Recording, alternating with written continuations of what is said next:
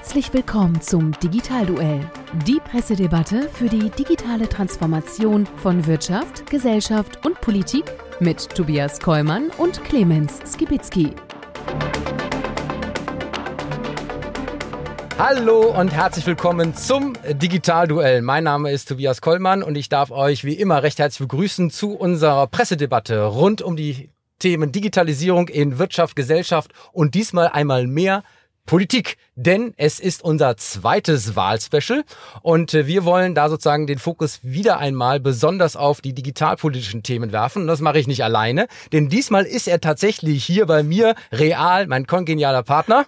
Clemens Gewitzke. Letztes Mal von Mallorca, jetzt live in Düsseldorf. Oh, ich habe es gesagt, wo wir sind. Ne? Genau. Und das ist nicht äh, von ungefähr, denn unser Gast heute kommt aus dieser schönen Stadt am Rhein. Und äh, äh, wer ist es denn? Das sagen selbst wir Kölner. Aber ich muss sagen, Thomas Jatzombeck ist für mich der größte Düsseldorfer Lokalpatriot, den ich kennengelernt habe in den letzten Jahren, dem ich das auch abkaufe. Insofern, ja, wir sind hier. Thomas, Herzlich willkommen. Ich wollte euch mal zeigen, dass der Rhein noch schöner sein kann als ein Kölner. ja. Und deshalb also, stehen wir jetzt hier in der Nähe der Theodor-Heuss-Brücke, gucken hier wundervoll auf den Sonnenuntergang nach Duisburg hinten. Das ist ganz herrlich. Und wenn die Sonne erstmal untergegangen ist, was hier schon ein Traum ist, dann hast du manchmal noch so einen Stahlabstich in Duisburg und dann wird's auch wieder hell. Das sieht wirklich großartig man aus. Man sieht, der ist eben Bundestagsabgeordneter für Düsseldorf. Der macht ja direkt Standortpolitik.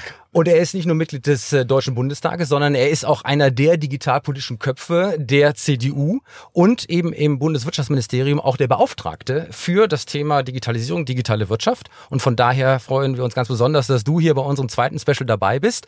Und äh, da geht es eben auch heute wieder darum, dass wir uns äh, spannende Presseschlagzeilen aus den verschiedenen Online- und Offline-Medien zum Thema Digitalisierung um die Ohren hauen werden gleich, aber eben mit einem klaren digitalpolitischen Bezug. Und äh, dabei geht es diesmal um die die Kalenderwoche 36 in 2021 und es ist eben die zweite Spezialfolge vom Digitalduell, wo eben auch unser politischer Gast von Anfang an mit in unserer Sendung sein wird. Und äh, bevor wir dabei jetzt einsteigen, ähm, müssen wir natürlich, äh, und der Thomas hat gefragt, wie können wir uns das hier alles leisten?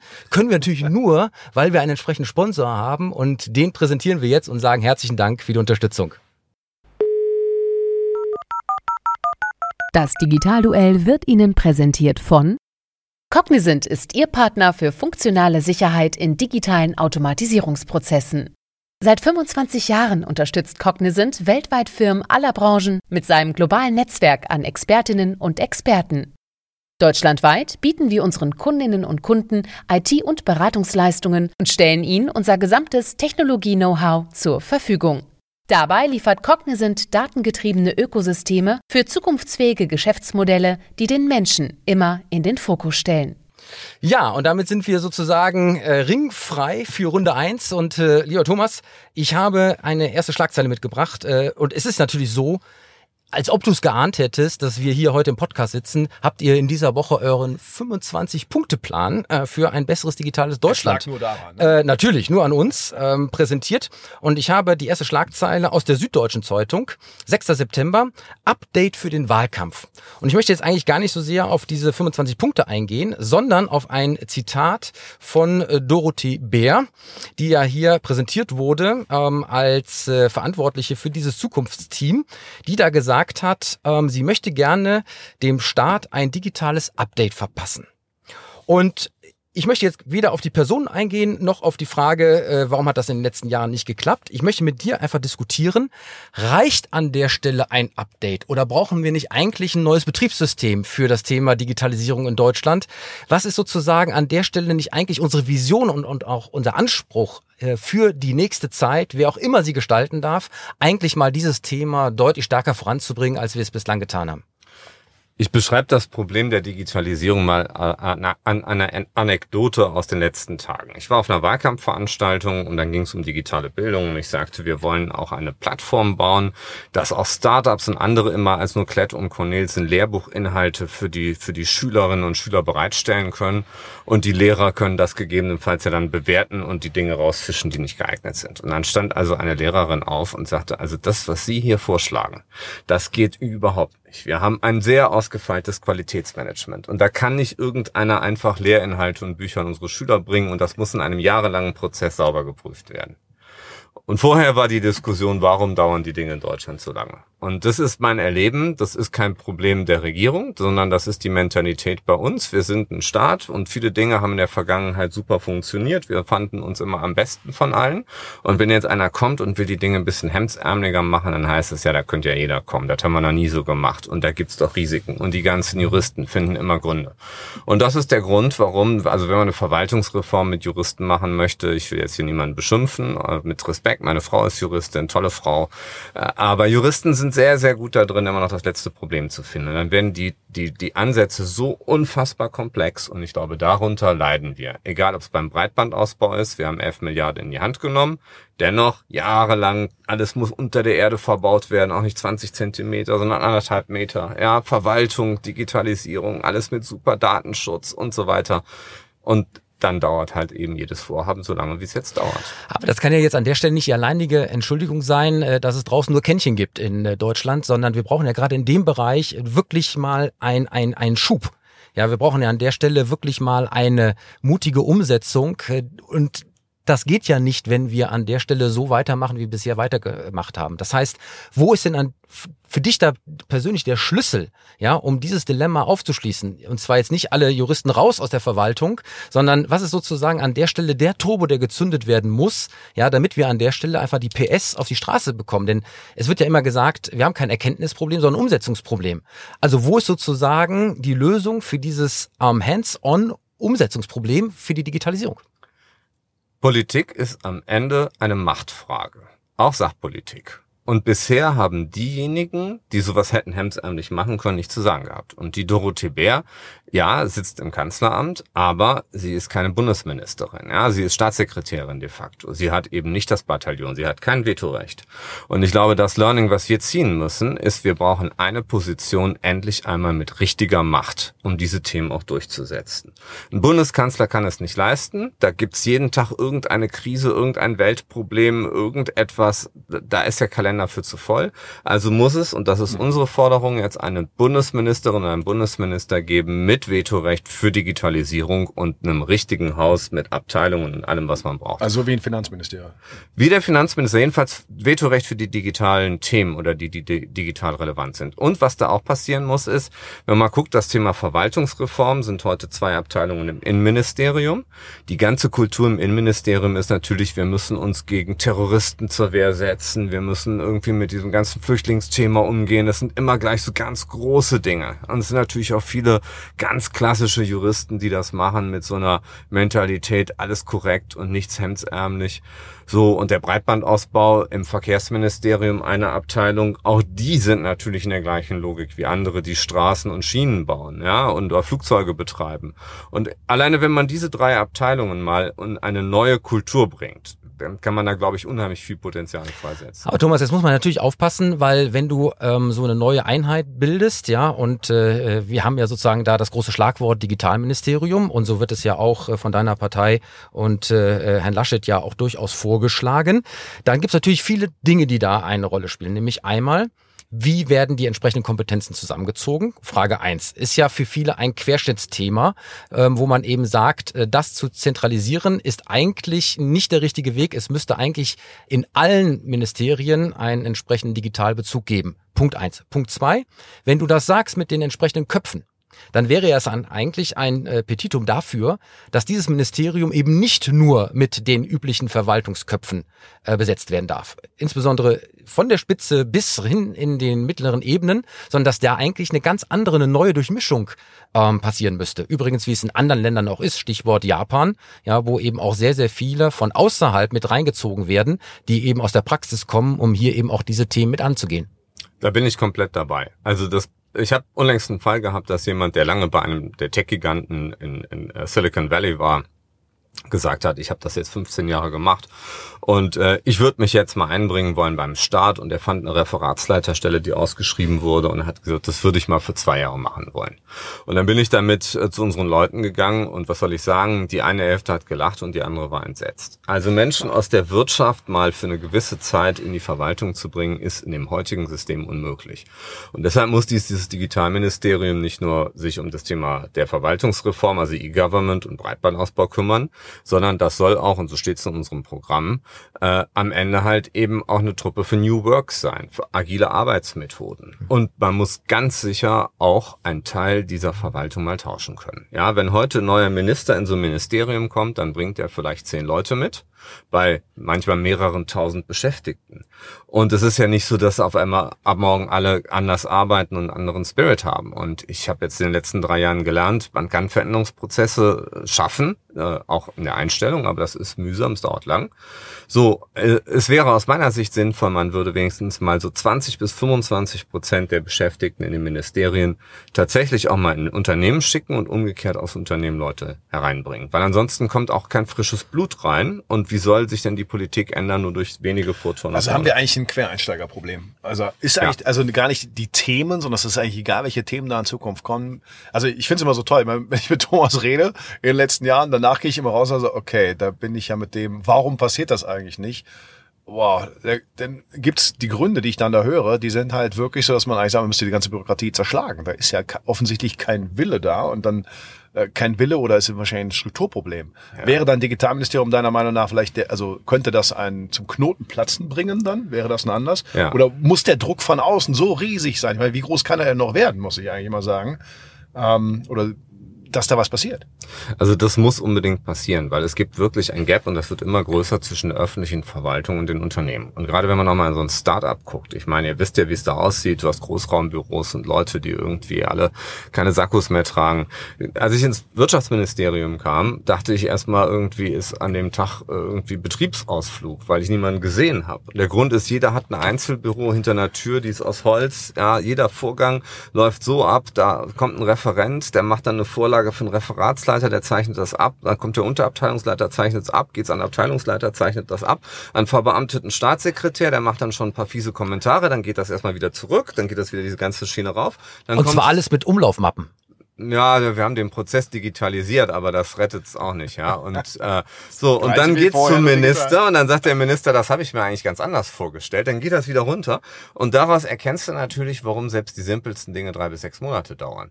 Und äh, die, die, da, das, das war effizient vor vor einiger Zeit. Ja, ich glaube, wir hatten auch mal die effizienteste und beste Verwaltung, aber diese ganzen New Work Methoden, die müssen echt mal hineinkommen.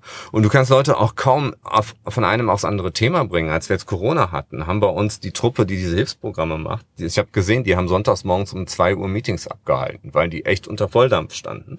Und andere Abteilungen, die damit nicht zugange waren, die sind dann halt freitags nachmittags um drei gegangen. Aber Thomas, nochmal zu dem Zuschnitt, weil äh, äh es ist ja durchaus von einigen vorgeschlagen worden, so ein Digitalministerium äh, zu machen, aber es konzentriert sich immer dann sehr, sehr stark auf das Thema öffentliche Verwaltung und Breitband und damit eher auf Themen, die vielleicht nicht das gesamte Spektrum äh, der Digitalisierung für Wirtschaft, Gesellschaft, ich denke an Bildung, ich denke natürlich an die Startups und du bist ja auch einer der äh, glühenden Verfechter in diesem Bereich, ähm, haben wir sozusagen an der Stelle nicht dieses Digitalministerium schon eigentlich falsch angedacht in dem, was jetzt im Moment gerade auf dem Tisch liegt, im Hinblick auf die Zuschnitt ähm, von den Themen? wir haben sehr viel mehr Aufgaben als nur das, was dieses Digitalministerium leisten soll. Aber ich glaube, das Thema elektronische Verwaltung, Beschleunigung des Breitbandausbaus und äh, neue Organisation New Work in der Bundesverwaltung, das sind mal so drei Topics, die können die leisten. Und dann stimme ich schon zu. Man braucht halt auch in jedem anderen Ministerium eine Person in der Leitungsebene, die wirklich digital kompetent ist. Und jetzt kann ich wieder sagen, ich erlebe das seit Jahren und fast Jahrzehnten, dass solche Positionen dann immer gerne mit Leuten besetzt werden, die halt keinen Digital-Background haben, weil es immer noch dieses diese Meinung gibt, die fuchsen sich da so rein. Ich habe letztens mal gesagt, lass uns doch mal den Rechtsamtsleiter so besetzen, dass wir einen Kaufmann nehmen und der fuchst sich ins bisschen Juristerei dann halt so rein. Da haben mich Leute auch ganz entsetzt angeguckt. Das ist aber ungefähr der gleiche Ansatz. Wenn du natürlich Leute hast, die noch nie IT-Projekte gemacht haben und kommen in so eine Senior-Stelle und entscheiden darüber, die haben ja gar keine Erfahrung. Und ansonsten glauben wir in Deutschland schon, dass Erfahrung irgendwie einen Wert hat. Und jetzt machen die die Fehler auf einer Senior-Position, die jeder macht, aber sonst auf einer Junior-Position, wo du nicht viel kaputt machen kannst. Und das ist eben Teil des Problems. Und Teil ist wahrscheinlich auch, dass man keine so ganz genaue Qualifikation dafür hat. Was sind denn eigentlich Leute mit einer hinreichenden IT-Erfahrung für so eine Position? Ja, aber das würde ja nochmal bedeuten, äh, man muss den politischen Apparat einfach öffnen. Und ich sag mal, an der Stelle hast du ja auch noch was anderes angesprochen. Es geht ja nicht nur um die Leute in der Verwaltung, es geht ja auch um die Leute, die irgendwie oben das gestalten und entscheiden sollen, wie unsere digitale Vision von Deutschland für die Zukunft aussieht. Und das heißt ja auch in den Parteien gibt es eigentlich viel zu wenig digitale Köpfe, die an der Stelle sowohl dieses Verständnis als auch das Know-how haben, als auch die Position in den Parteien, dieses Thema mal richtig zu spielen, auch mit der Wertigkeit. Da habe ich ja manchmal immer so das Gefühl, ähm, dass ist zwar so ein bisschen wie Babystreicheln, also jeder macht so gerne mal ein bisschen Digitalisierung als Thema, aber sich wirklich damit zu beschäftigen, in den wirklichen obersten Riegen der Parteien, haben wir dann doch sehr, sehr wenige Leute. Und würdest du an der Stelle sagen, dass die Digitalköpfe in den Parteien es doch immer noch sehr, sehr schwer haben, die Relevanz dieses Thema wirklich dort zu verankern? Vielleicht ist das so. Also ich glaube, es ist äh, schon auch äh, so ein gewisses Gemeinschaftsgefühl unter Digitalpolitikern aller Parteien, weil natürlich jeder in jeder Partei eigentlich die gleichen Kämpfe führt. Und natürlich behaupten dann alle im Wahlkampf, nee, also wir haben unsere Partei total auf digital gekrempelt und wir sind jetzt hier die Maker and Shaker. Ne? Die Wahrheit ist, wenn man dann abends in der Kneipe sitzt, merkt man, naja, so wie Butter läuft das halt irgendwie nirgendwo. Das ist vielleicht ein Altersproblem, es ist vielleicht auch ein Thema, das, also vor Corona äh, war, war da der Druck auch viel geringer muss man sagen, bei all dem Leid, was Corona gebracht hat. Eine oder die einzige gute Sache ist halt, es war ein Beschleuniger für Digitalisierung. Und viele fühlen sich jetzt, sehen sich jetzt auch unter Rechtfertigungsdruck. Aber du brauchst natürlich auch die richtigen Köpfe dafür. Weil aber Corona einfach offengelegt hat, wie hinten dran wir sind. Also ich fand, für mich war das, wir hatten das ja beim ähm, Arno letzte Woche die Frage, kann doch nicht sein, dass die angeblich äh, was mächtigste Frau der Welt, wie es nochmal hieß, nicht in der Lage ist, deutschen Gesundheitsämtern in irgendeiner Weise klarzumachen, dass sie vielleicht diese Sommersoftware einführen will. Die ganze Inzidenzproblematik hätte das gelöst. Ich glaube, in der Wesen jetzt immer noch, was war das, neun von 65 angeschlossen, obwohl doch alle bis Februar laut Beschluss Bundestag letzten, letzten November da sein sollten. Da fragt man sich natürlich schon als normaler Bürger so, mein Gott, das kann ja wohl nicht wahr sein. Also ja, die allermeisten sind jetzt angeschlossen, aber ich glaube, das Problem bei Sommers ist einfach beschrieben. Also meine Düsseldorfer Verwaltung hat dann auch gesagt, also wir haben ein viel besseres Produkt und das, das Programm ist eigentlich gar nicht gut und hin und her. Und die Fachleute vor Ort wollten das halt nicht. So mhm. und äh, ich glaube, wir müssen ja nicht allen die gleiche Software auf, äh, äh aufoktroyieren, sondern wir brauchen äh, offene Schnittstellen. Und deshalb bin ich ganz stolz, dass wir dem Armin Laschet für sein Programm jedenfalls ihn dafür überzeugen konnten. Das hat er auch auf der Zehnheit gesagt äh, am Montag, dass wir ein Gesetz machen, was verbindlich offene Schnittstellen, offenen Quellcode, offene Dokumentation und am Ende halt auch ähm, offene Repositories für das äh, für die staatliche Software bringt. So und das geht nur über ein Gesetz, was das komplett verpflichtet. Okay. Ist das eigentlich an der Stelle, weil du gerade das Szenen jetzt angesprochen hast, es gibt ja äh, so ein paar Vorfeldorganisationen für die verschiedenen Themen bei den einzelnen Parteien. Ähm, da habe ich manchmal das Gefühl, äh, die Spitzenpolitiker kommen aber da mal immer gerne zum Besuch hin.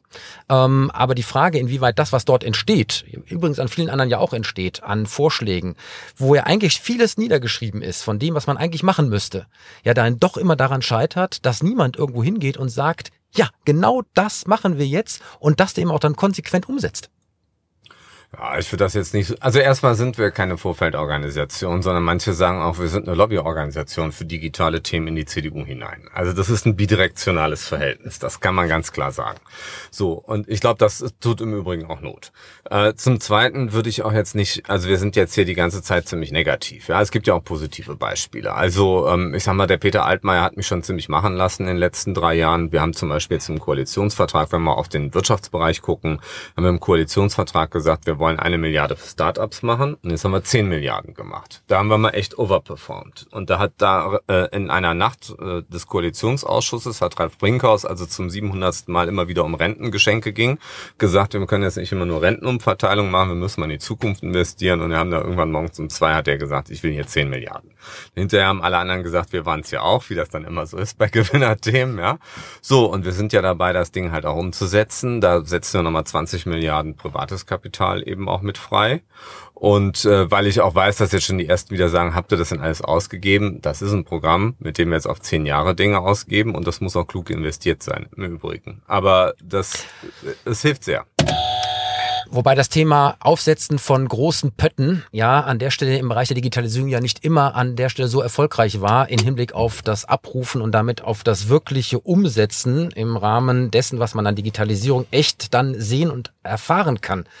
Riesen Milliardentöpfe für KI, Riesen äh, für den Digitalpakt. Ähm, alles super. Die Frage ist, wie kann man auch die zugehörigen Prozesse so gestalten, dass die Gelder abgerufen werden und wirklich zum Einsatz kommen. Jetzt weiß ich, dass ich hier mhm. mit jemandem rede, der ja nun wirklich an der Stelle einer der wenigen ist, der wirklich etwas bewegen will, umsetzt und macht.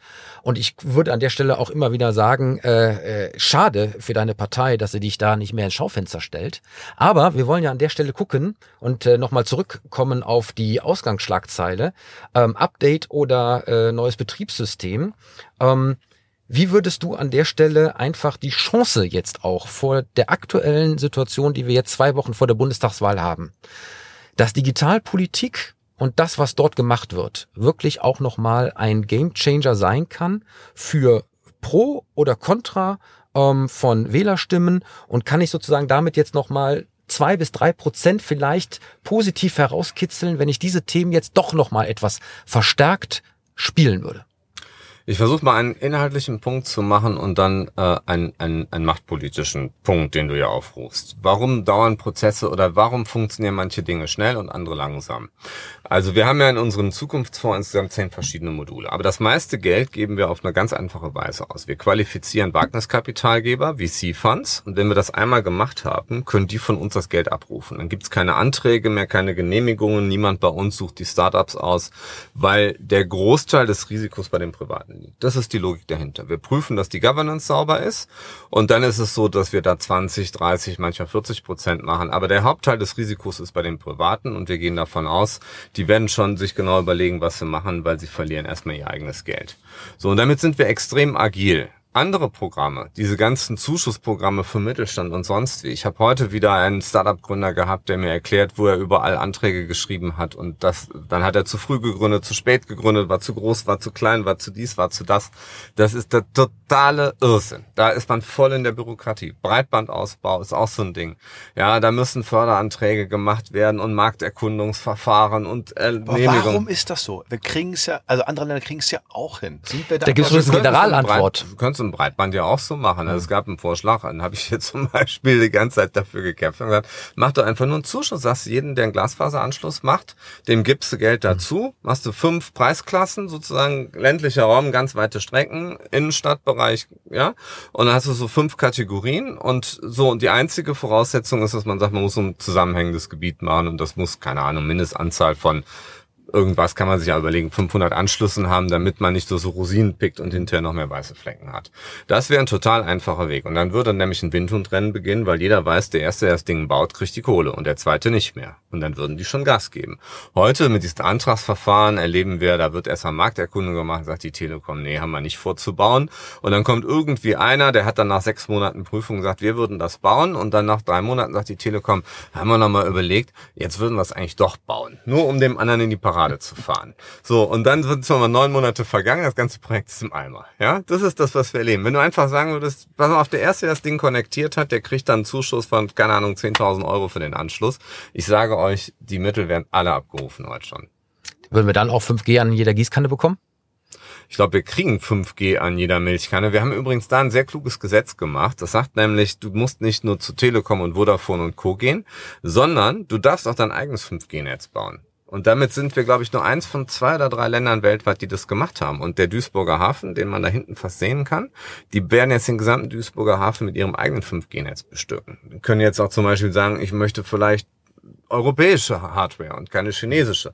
Keine Ahnung, kann jetzt jeder für sich selber entscheiden. Ich glaube, das ist echt ein Gamechanger beim Thema 5G und jeder Bauer kann auch auf seinem Hof sein eigenes 5G-Netz machen. Ich weiß gar nicht, ob das die Aufgabe der Allgemeinheit ist, dass wir dem Sender bezahlen, damit er mit seinem Trecker da rumfahren kann. Dass er das braucht, ist völlig klar. Wir haben ihn jetzt enabled, das zu tun. Also ich sag mal, das ist ein schöner Hinweis übrigens, äh, weil äh, alle, die uns bei YouTube hier zuschauen, die werden mit der 360-Grad-Kamera hier ein wirklich ein schönes Panoramabild haben. Hammer. Sonnenuntergang am Rhein, äh, Schiffe, die vorbeifahren. Ähm, wir werden das Thema Update äh, versus ähm, Betriebssystem äh, sicherlich noch weiter verfolgen. Aber Clemens, du hast auch eine Schlagzeile ja, mitgebracht, ich, ich die in die gleiche einbauen. Richtung geht. Genau, ja? ich, kann in eine Richtung in mich einbauen. Weil du hast jetzt, du hast uns, ich finde es immer wirklich mal klasse, wenn man dann runtergebrochen wird von all den hohen Zielen und so weiter. Das ist aber schlimm, wir müssen den Knoten irgendwie weghauen. Jetzt habt ihr bei, als ihr euer 25-Punkte-Programm da veröffentlicht habt, hat war eine Schlagzeile aus Heise Online und dann sagt Frau Merkel, jo, ähm, Sie fordern mehr Offenheit, Neugier und Mut bei der Digitalisierung von Staat und Gesellschaft. Es ist ja viel mehr als ein technischer Prozess. Es sei, also liegt in der, in der, in der Frage der Einstellung. Da sage ich natürlich, Stimmt, ja. jo, stimmt. Ähm, ich habe nicht gesehen, dass sie das irgendwie gebracht hat, aber das Thema Merkel ist jetzt vorbei. Deswegen gehen wir in die Zukunft. Ich will ja eigentlich nur, habt ihr jetzt ist das jetzt wirklich auch verstanden oder habt ihr da Konzepte für? Weil ich fand euer Paper insgesamt ganz gut, aber ich muss sagen, ja, wird ganzheitlich gedacht, weil es sind ja immer nur einzelne Dinge. Ihr, ihr habt das Beispiel genommen mit dem, mit dem Satz, eine übertriebene Auslegung von Datenschutzanforderungen darf nicht dazu führen, dass Innovationen gehemmt werden, Verfahren bürokratisch zu verlangsamen. Jo, genau richtig. Warum hat man dann nicht bei der DSGVO gesagt, direkt, ey Leute, das wird genau mal dahin führen. Ich kann mich noch erinnern, da warst du noch nicht da, aber als wir bei, als Tobias und ich im Beirat Digitale Wirtschaft saßen, da haben wir gesagt, Leute, bitte nicht machen. Das war eine andere Partei, die da im Ministerium saß. Jedenfalls nicht so machen. Ja, das, ach, die, die, die werden schon merken, wie wichtig das ist und so weiter. Nee, drei Jahre später hat man den Salat. Und jetzt habt ihr einen Vorschlag gemacht, um eine Stelle zu schaffen, eine Kammer aus fünf Personen, die dann zentral darum äh, sich kümmert, dass man dann eben auflösen kann. Das ist ja eigentlich ein Rumwurschteln hinten raus also ist jetzt irgendwann mal angekommen, dass man ganzheitlich das Ganze denken muss, dass die Themen zusammengehören, weil die, die, die 10 Milliarden für die Staaten finde ich, ja, gute Sache, aber den Staat sehe ich primär darum, die Rahmenbedingungen zu setzen, die Rahmen, dass sich hier Investitionen entwickeln können. Und wenn wir dieses komische Datenschutzfimmel in Deutschland nicht mal lösen, sondern jeden Datenschutzbeauftragte mächtiger ist als jeder andere und alles verhindern kann, dann wird hier einfach viele Investitionen nicht passieren.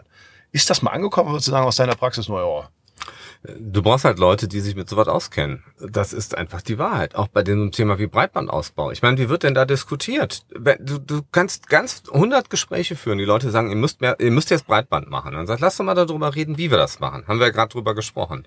So, und da endet das. Leider auch sehr oft im Bundestag. Es endet bei dem Punkt, ihr müsst jetzt Breitband machen. So, und in anderen Gesetzgebungen, bei den Sozialgesetzgebungen, bei Steuern, bei sonst wie im Baurecht, da wird auf einem Detailgrad diskutiert, dass man denkt, Wahnsinn, ja.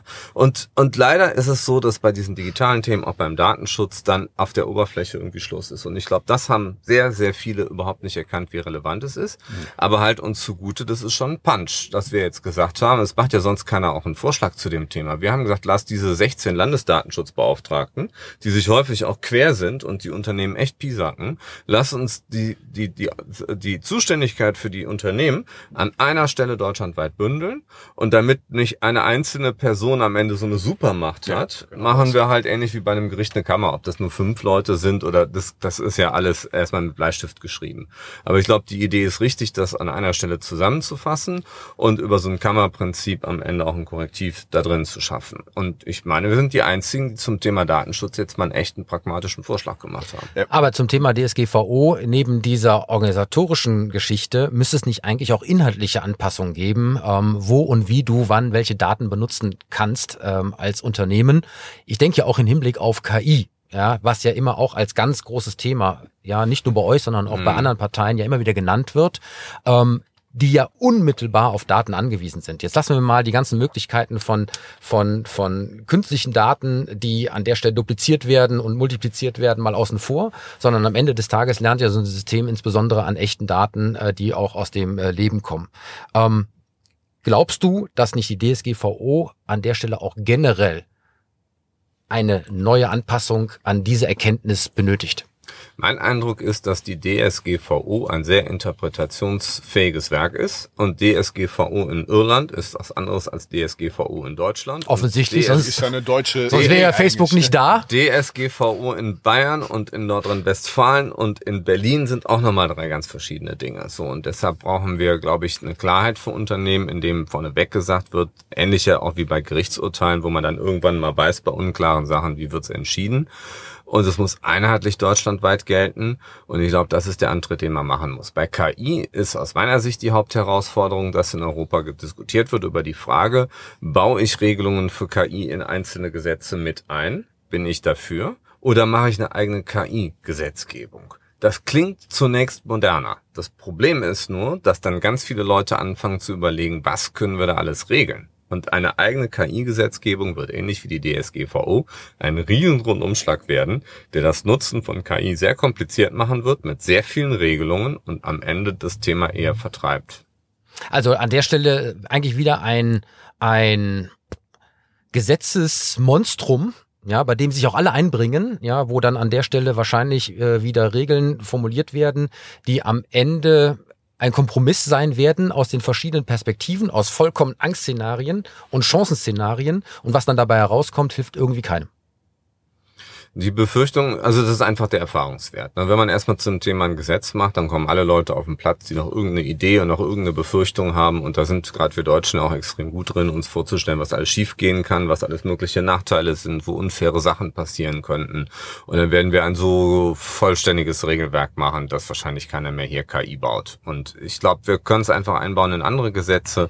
Wenn wir machen es Straßenverkehrsgesetz, permanente Updates, da können wir genauso KI-Fragen mit einbauen, wenn wir selbstfahrende Fahrzeuge haben, nur mal als Beispiel. Oder auch bei anderen in Verbraucherschutzrechten und so. Das spricht doch überhaupt nichts dagegen. Die brauchen ja sowieso alle Updates, unabhängig von. Und dann kann man die KI-Aspekte einfach damit einbauen. Übrigens KI, äh, kurzer äh, Stichwort. Unser Bettopfel heute am Ende der Sendung wird zum Thema KI sein. Nur mal hier als äh, äh, Cliffhanger für das Ende der Sendung reingeworfen. Be bevor wir aber hüpfen, ich würde mal gerne auf dieses, diesen Vorschlag mit der Kammer gehen, mit dem Zentralen, weil ich das wirklich interessant finde, weil mir das, ich erlebe es immer wieder, dass ich werde auf Bühnen gesetzt mit irgendwelchen Landesdatenschutzbeauftragten, die dann keinerlei Verpflichtung empfinden, wie es denn geht. Und ich sagen, nee, das geht so nicht.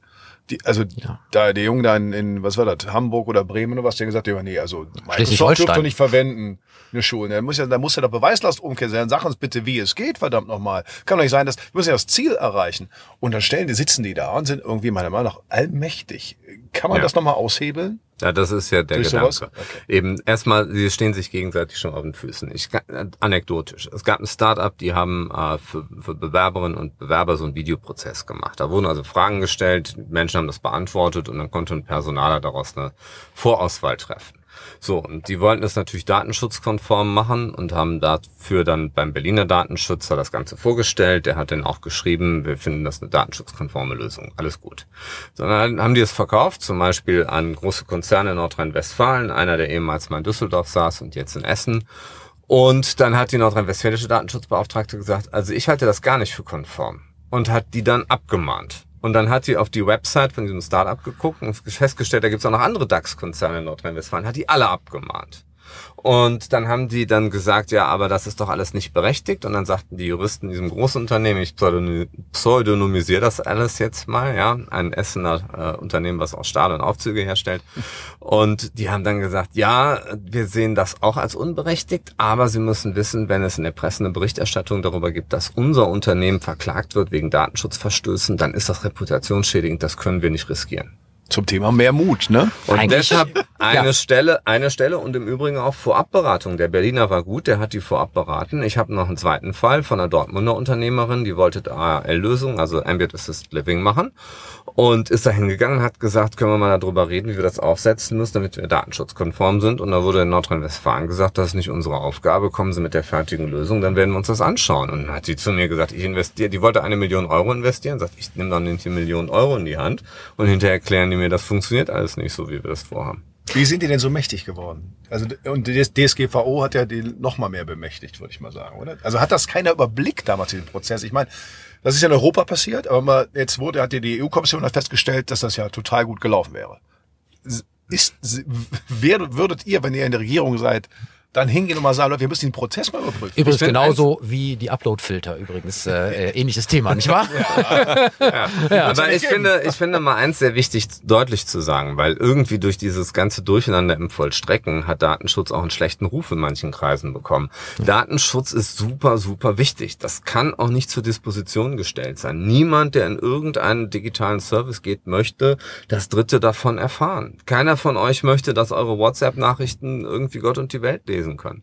Und äh, deshalb Datenschutz ist super wichtig, aber man muss es irgendwie handhabbar machen. Ja, ich möchte nicht, dass das einfach nicht passiert, aber übertriebener der, der, Datenschutz. Die, seit, der, seit der DSGVO, dieses ständige, klicken Sie noch mal hier und so weiter, das liest doch kein Mensch durch. Wir stimmen aber weitaus mehr Sachen mit. Ja. Das ist ja nicht, ist ja nicht zielkonform. Also muss ja mal hingehen und sagen, oh. Da haben wir übrigens jetzt einen Beschluss im Bundestag gemacht gegen harte, wirklich härtesten Widerstand einiger Akteure, das sogenannte TTDSG.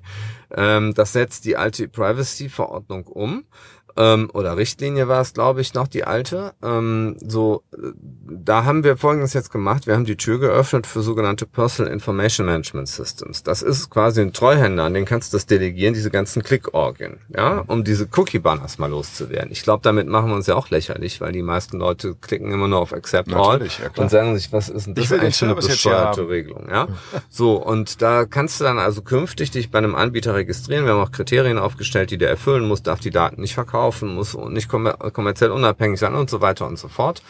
Und, äh, und da kannst du dann halt quasi dich registrieren und dann muss das auch akzeptiert werden, was da an Einstellungen dann vorgenommen wird. Und der kann dann zum Beispiel auch nach bestimmten Risikostufen ähm, auch unterschiedliches vornehmen.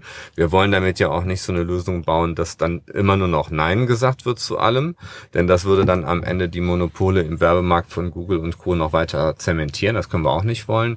Aber es soll dahin führen, dass eben bei Anbietern, denen man vertrauen kann, auch es erlaubt wird, Dinge zu machen und bei denen, die vielleicht möglicherweise kritisch sind, es dann halt runtergefahren wird und du nicht jedes Mal, wenn du auf eine Website gehst, mehr mit diesen Cookie-Bannern konfrontiert wirst. Aber ich sag mal, was wir ja festhalten müssen, ist ja die grundsätzliche Einstellung zu diesem Thema. Und da ist es halt in anderen Regionen, ja, wo bei neuen digitalen Themen und Innovationen äh, irgendwie als erste drei Begriffe äh, äh, Chance, Wachstum und äh, digitaler Mehrwert für den Kunden eine Rolle spielt. Ja, bei uns ist es Datenschutz, Datensicherheit und Automatisierung. Also es geht ja sozusagen an der Stelle so ein bisschen um die Gesamtperspektive, ähm, die wir da einnehmen. Und äh, wir werden das, denke ich, weiter diskutieren, aber nicht ohne auch deine Schlagzeile mit in die Sendung zu bringen, Aha. lieber Thomas. Von daher bin ich natürlich jetzt ganz gespannt und neugierig, was du uns mitgebracht hast. So, was habe ich denn mitgebracht? Ich versuche sie gerade zu finden. Ähm, so ist das auf dem Smartphone. Kommen ständig wieder neue Dinge.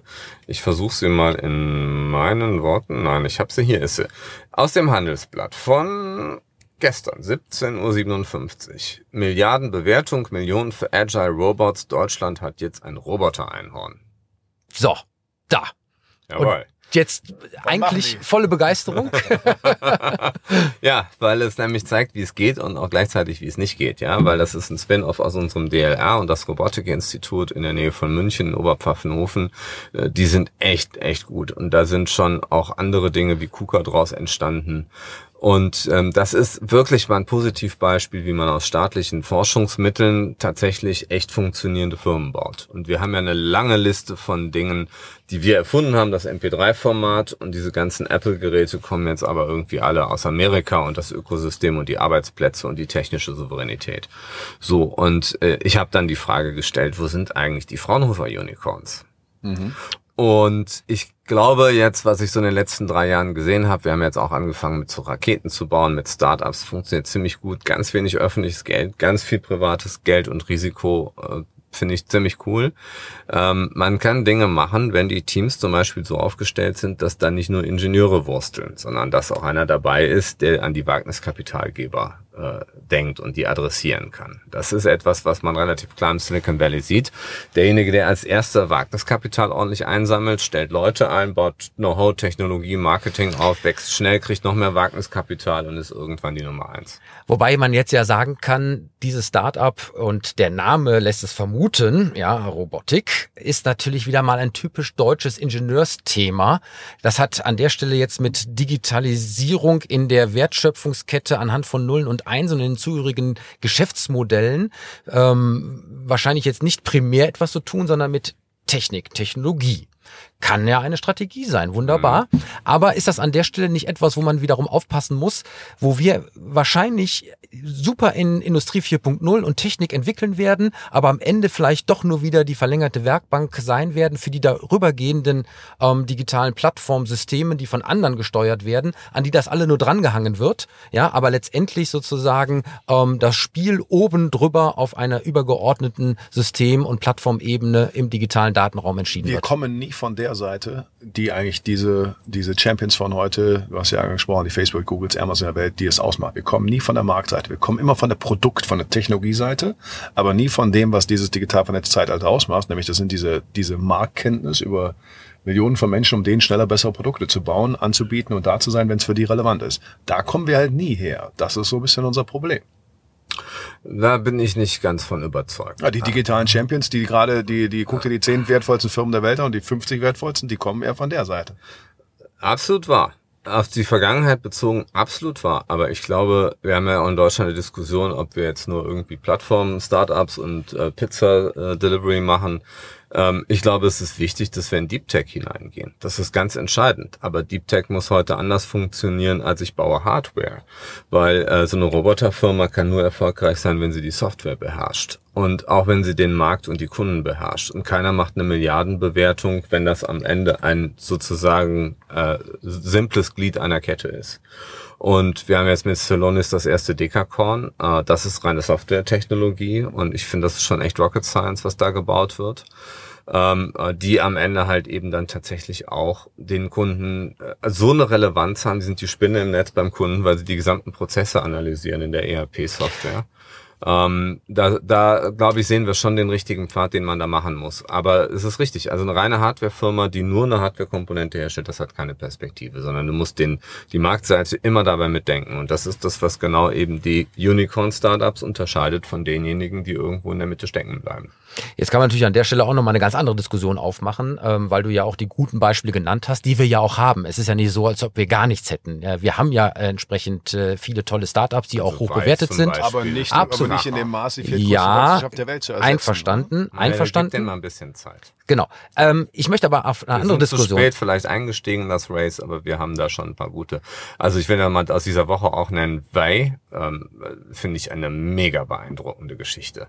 Also die haben mich letztes Jahr schon mal in so einem ferngesteuerten Auto durch Tempelhof gefahren und ich habe gedacht, das kann alles nicht wahr sein. Ich habe gedacht, das gibt's doch überhaupt nicht. Wie könnt ihr das machen? Alle schimpfen über diese 4G-Netze und ihr saß kein Fahrer. Das Ding fuhr durch den dicksten Verkehr, UPS-Autos und sonst wie standen in der zweiten Reihe drumherum.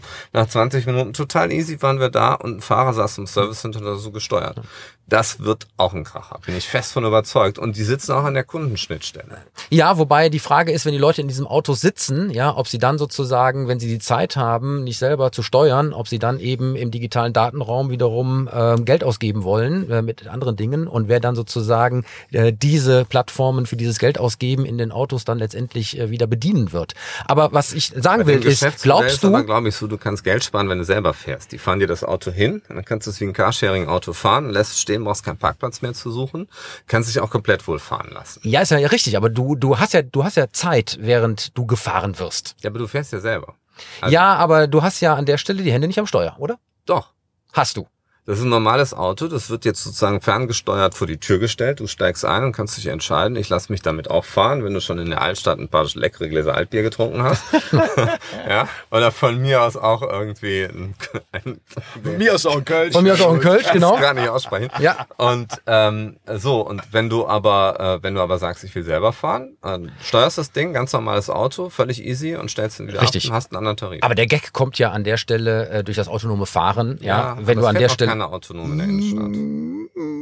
Wie auch immer, bei uns vielleicht nicht, aber woanders schon. Das ist wahr, aber das Gesetz, das ist auch tun, da bin ich auch echt stolz drauf. Das ist das erste Land, wo du nationweit äh, autonom fahren kannst. Das haben wir im Sommer jetzt gemacht. In, ja, dann kommen wir mal alle sagen, in Arizona und so, das ist ein Bundesstaat. Also das erste wirklich, wo du in, der, in der gesamten Nation fahren kannst. Und ähm, da muss aber das Auto einmal mit der Strecke fahren und zeigen, dass es das auch kann, nach dem jetzigen technischen Stand. Das finde ich auch ganz klug und du brauchst eine technische Aufsicht, die ist im Zweifelsfall bewegt, wenn es selber nicht mehr weiterkommt.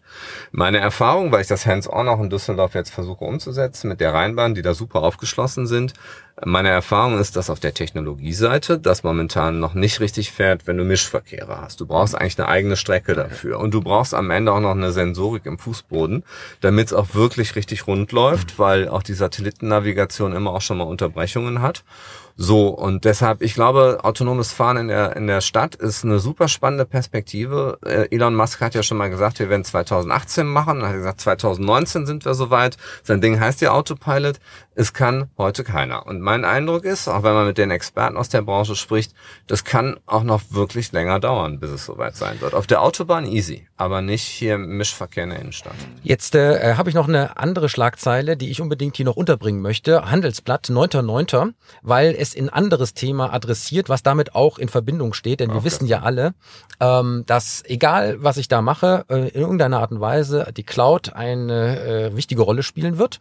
Und da ist Gaia X ja auch ein Projekt, was ja mhm. wahrscheinlich bei dir äh, das Herz ein bisschen höher schlagen lässt. Ähm, und da gibt es jetzt äh, die Schlagzeile Google und Telekom planen sichere Cloud. Mhm. Die Technologie stammt aus Amerika, die Kontrolle bleibt in Deutschland und äh, die beiden Konzerne planen Cloud-Dienst mit mehr Datenschutz. Das ist ja an der Stelle, wenn ich das richtig verstehe, eine Konkurrenzveranstaltung zu Gaia X. Und bei Gaia mhm. X wird ja auch nochmal diskutiert, ob die entsprechenden ähm, Konzerne aus den USA da mitspielen dürfen oder nicht. Ja. Jetzt möchte ich gerne mit dir nochmal auf das Thema digitale Souveränität heraus das ja auch ein Riesenthema ist, gerade jetzt in der politischen Diskussion. Mhm. Wie abhängig sind wir eigentlich da von den äh, entsprechenden internationalen Playern? Und es gab da auch eine Studie, die haben wir hier bei uns im mhm. Digitalduell äh, besprochen, dass äh, 94 Prozent der deutschen Unternehmen auf diese Digitalimporte, Software, Hardware essentiell ähm, angewiesen sind, weil sie sonst nicht überleben könnten. Und jetzt ist die Frage, die ich dir stellen will, wie sieht für dich das Thema digitale Souveränität denn tatsächlich aus? Was sind da die Dinge, die wir tatsächlich leisten müssten, auch in einer nächsten Legislaturperiode, ähm, wenn wir da tatsächlich diese Vision erreichen wollten? Boah, das ist ein echt ein großes Thema. Also ja. zu Gaia X vielleicht mal. Gaia X ist ein neuer Ansatz. In der Vergangenheit hat man gerne bei der Industriepolitik gesagt, lass uns doch mal irgendwie große Firmen zusammenlegen und dann haben wir einen europäischen Champion und da wird immer Airbus zitiert. Ich bin ja auch Luft- und Raumfahrtkoordinator und für Airbus zuständig. Ich glaube, nicht viele Politiker haben so viel Einblick darin wie ich. Airbus ist eine Erfolgsgeschichte, weil es immer zwei Teams gab, die in Konkurrenz standen, in Frankreich und in Deutschland und die wussten, wenn wir nicht besser sind als die anderen, dann werden wir wegrationalisiert. Und das hat in Airbus ist, das ist der absolute Erfolgsfaktor und deshalb haben die so performt. Wenn du sagst, wir machen Siemens, Alstom und sonst wem alle eine große Soße, dann führt das in der Regel... Äh, Kommt eine große Soße raus. Es muss nicht immer erfolgreich sein, ich will es mal so sagen. So, und deshalb ist der Ansatz von Gaia X ziemlich schlau, weil man jetzt nicht hingeht und sagt, wir machen jetzt OVH und Telekom und eins und eins und die legen wir jetzt alle zusammen, sondern wir machen ein, ein, ein Standard, ein Framework von Standards und ähm, so, und jeder, der sich da compliant macht, der muss Datenschutzstandards erfüllen, der muss Interoperabilitätsstandards erfüllen, Portabilitätsstandards erfüllen. Und das äh, Problem, was wir sehen, ist, viele Mittelständler machen Cloud nicht, weil sie sagen, ich komme ich da eigentlich wieder raus? Wenn ich einmal bei so einem Anbieter bin und meine Daten alle reinlege, komme ich da eigentlich jemals nochmal wieder raus? Ist ja auch eine berechtigte Frage. Und ähm, so, und jetzt ist es so, dass wir nach WTO-Recht tatsächlich einfach nicht sagen können, jetzt schließen wir die Amis aus. Und ich weiß dann, Leute, da kann er jetzt nicht noch Palantir mitmachen und so. Wer auch immer da mitmachen will, muss sich diesen Standards beugen. Komplett. Mit allem drum und dran. So, und wenn es am Ende Microsoft ist und wenn es auch Google ist und die dann wirklich komplett diese Standards erfüllen, glaube ich, ist es tatsächlich ein Erfolg, weil es damit besser wird. Kurze Frage dazu. Immer wieder Thema Datenschutz. Sie müssen sich ja alle dann dem unterwerfen, aber meiner Info nach ist das ganze Problem doch nicht lösbar. Wir haben doch diesen Cloud-Act in Amerika, die doch jedem amerikanischen Unternehmen vorschreibt, eine Hintertür offen zu lassen. Das ist ja ein Ding, was wir überhaupt nicht hinbekommen. Diesem, immer der EuGH macht immer die letzte Mangelmethode wieder. Nee, geht doch irgendwie. Dann kommt wieder einer und wirft das. Das ist doch eigentlich ein unlösbares Problem. Wie soll das denn hier gelöst werden? Aber das muss ich ja nicht lösen, sondern diejenigen, die sich dazu compliant machen. Und die müssen sie auch nachweisen, dass sie es sind. Und wenn sie es nicht sind, sind sie eben nicht compliant und können auch nicht sagen, wir machen jetzt Gaia X. So, ich habe keine Ahnung, wie Google und Telekom das machen. Ob die dann was bei der Telekom betreiben und Google kriegt eine Provision oder whatever, äh, ich kann es nicht sagen. Aber äh, natürlich der Cloud Act ein Problem für die alles. Ich schaue so ein bisschen auf die Uhr. Äh, ich möchte gerne eine Abschlussfrage stellen. Ähm, die hast du wahrscheinlich schon oft gestellt bekommen und wahrscheinlich wirst du eine Antwort aus der Hosentasche schießen können. Ähm, das wird gefährlich. Wenn du nach der nächsten Bundestagswahl unser neuer Digitalminister wärst, dann ist die Frage, was sind die ersten drei Dinge, die du angehen würdest? Die ersten drei. Ich sag dir mal, was das Thema ist, was ich am allerliebsten überhaupt angehen würde. Ich würde sehr gerne diese ganzen Forschungsdinger im Bundesforschungsministerium, was ja vielleicht Teil Nukleus eines Digitalministeriums wird, auf Kommerzialisierung drin. Das, was wir jetzt mit unserem DLR gemacht haben, das, was wir mit unserem Raketenwettbewerb haben, wir haben in unserem 25 Programm, 25 Punkte Programm drinstehen. Wir wollen ein X, eine X-Price-Strategie in Deutschland machen. Ich finde, das ist schon ziemlich revolutionär. Das würde ich am aller, allerliebsten machen. Das wäre mein liebstes Thema. Und wenn ich daneben noch Zeit hätte für weitere Themen, wo ich mir nicht sicher bin, ob man das dann noch beherrscht, dann würde ich als nächstes sagen, wir müssen das Thema mit den Datenschutzbeauftragten angehen, dass wir das hier konsolidieren und als drittes Thema bei dem Breitbandausbau ähm, wirklich hingehen und das auf so eine Lösung machen, dass wir pro Anschluss dem ersten, der baut, Geld geben und von diesen komplizierten Fördervorhaben wegkommen. Und wenn wir dann noch ein, noch ein, noch ein bisschen mehr was äh, machen können, würde ich noch hinten dran sagen, wir müssen bei allen Projekten die Sichtweise immer auf die Nutzersicht, die Kundensicht haben. Und die fehlt mir viel zu oft. Damit sind wir schon fast wieder am Ende vom heutigen Digitalduell angelangt. Die Zeit ist mal wieder zerronnen, ja, man muss es wirklich so sagen. Und äh, wir hoffen natürlich, dass die Sendung sich wieder mal sehen und hören lassen kann, lieber Clemens. Und wo wird das so hoffentlich sein? Am Sonntag natürlich auf YouTube mit dem, also wirklich, heute lohnt es sich wirklich anzuschauen. Ja, es ist Düsseldorf, es ist ein wunderschöner Sonnenuntergang hier am Rhein, muss man sagen. Und natürlich auf allen Podcast-Plattformen, immer am Sonntag wir da. Auch diese Sendung wäre natürlich nicht möglich ohne die Unterstützung von unseren Partnern und deswegen möchten wir uns bedanken bei Gebhard Media, Deutschlands führenden innovativen Podcast-Producer, der lieben Sherin de Bruyne, Unternehmerin und Kommunikationsexpertin mit Persönlichkeit, die unser Intro und Outro spricht. Wir bedanken uns bei unserem Sponsor Cognizant Deutschland, ihr Partner für die digitale Transformation. Und wir bedanken uns natürlich sehr herzlich bei Thomas Jatzombeck, der hier bei uns im zweiten Wahlspecial zu Gast gewesen ist. Herzlichen Dank, dass du da gewesen bist. Ich danke euch beiden, dass ihr euren Home-Turf verlassen habt.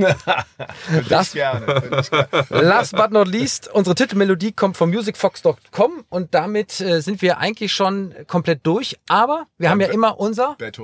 So ist es. Und ich hatte gesagt, es ist zum Thema künstliche Intelligenz. Und was meinst du, wo die künstliche Intelligenz geholfen hat, etwas Unvollendetes zu Ende zu bringen? Oh, ey.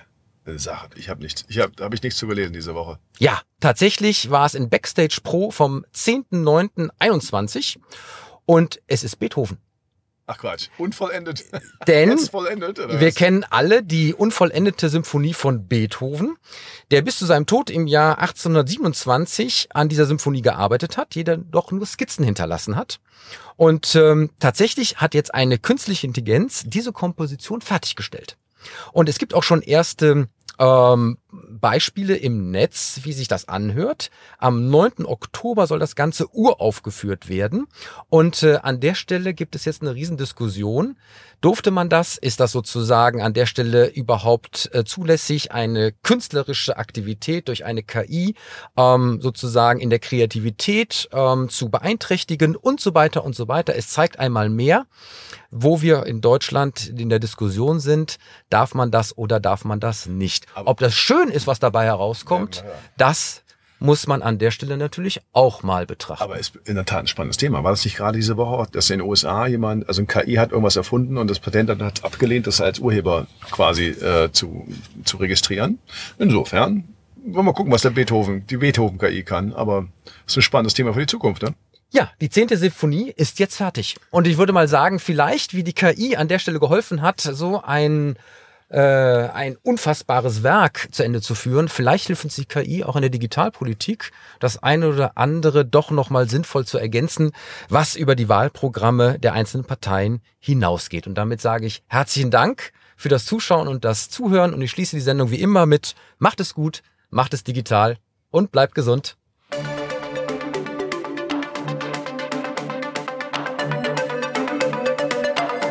Das war das Digitalduell, die Pressedebatte für die digitale Transformation von Wirtschaft, Gesellschaft und Politik mit Tobias Kollmann und Clemens Skibitzky. Alle Folgen dieser Sendung finden Sie auf unserer Webseite digitalduell.de, auf allen bekannten Podcast-Plattformen und natürlich bei YouTube. Diskutieren Sie auch mit uns bei Twitter unter dem Hashtag Digitalduell.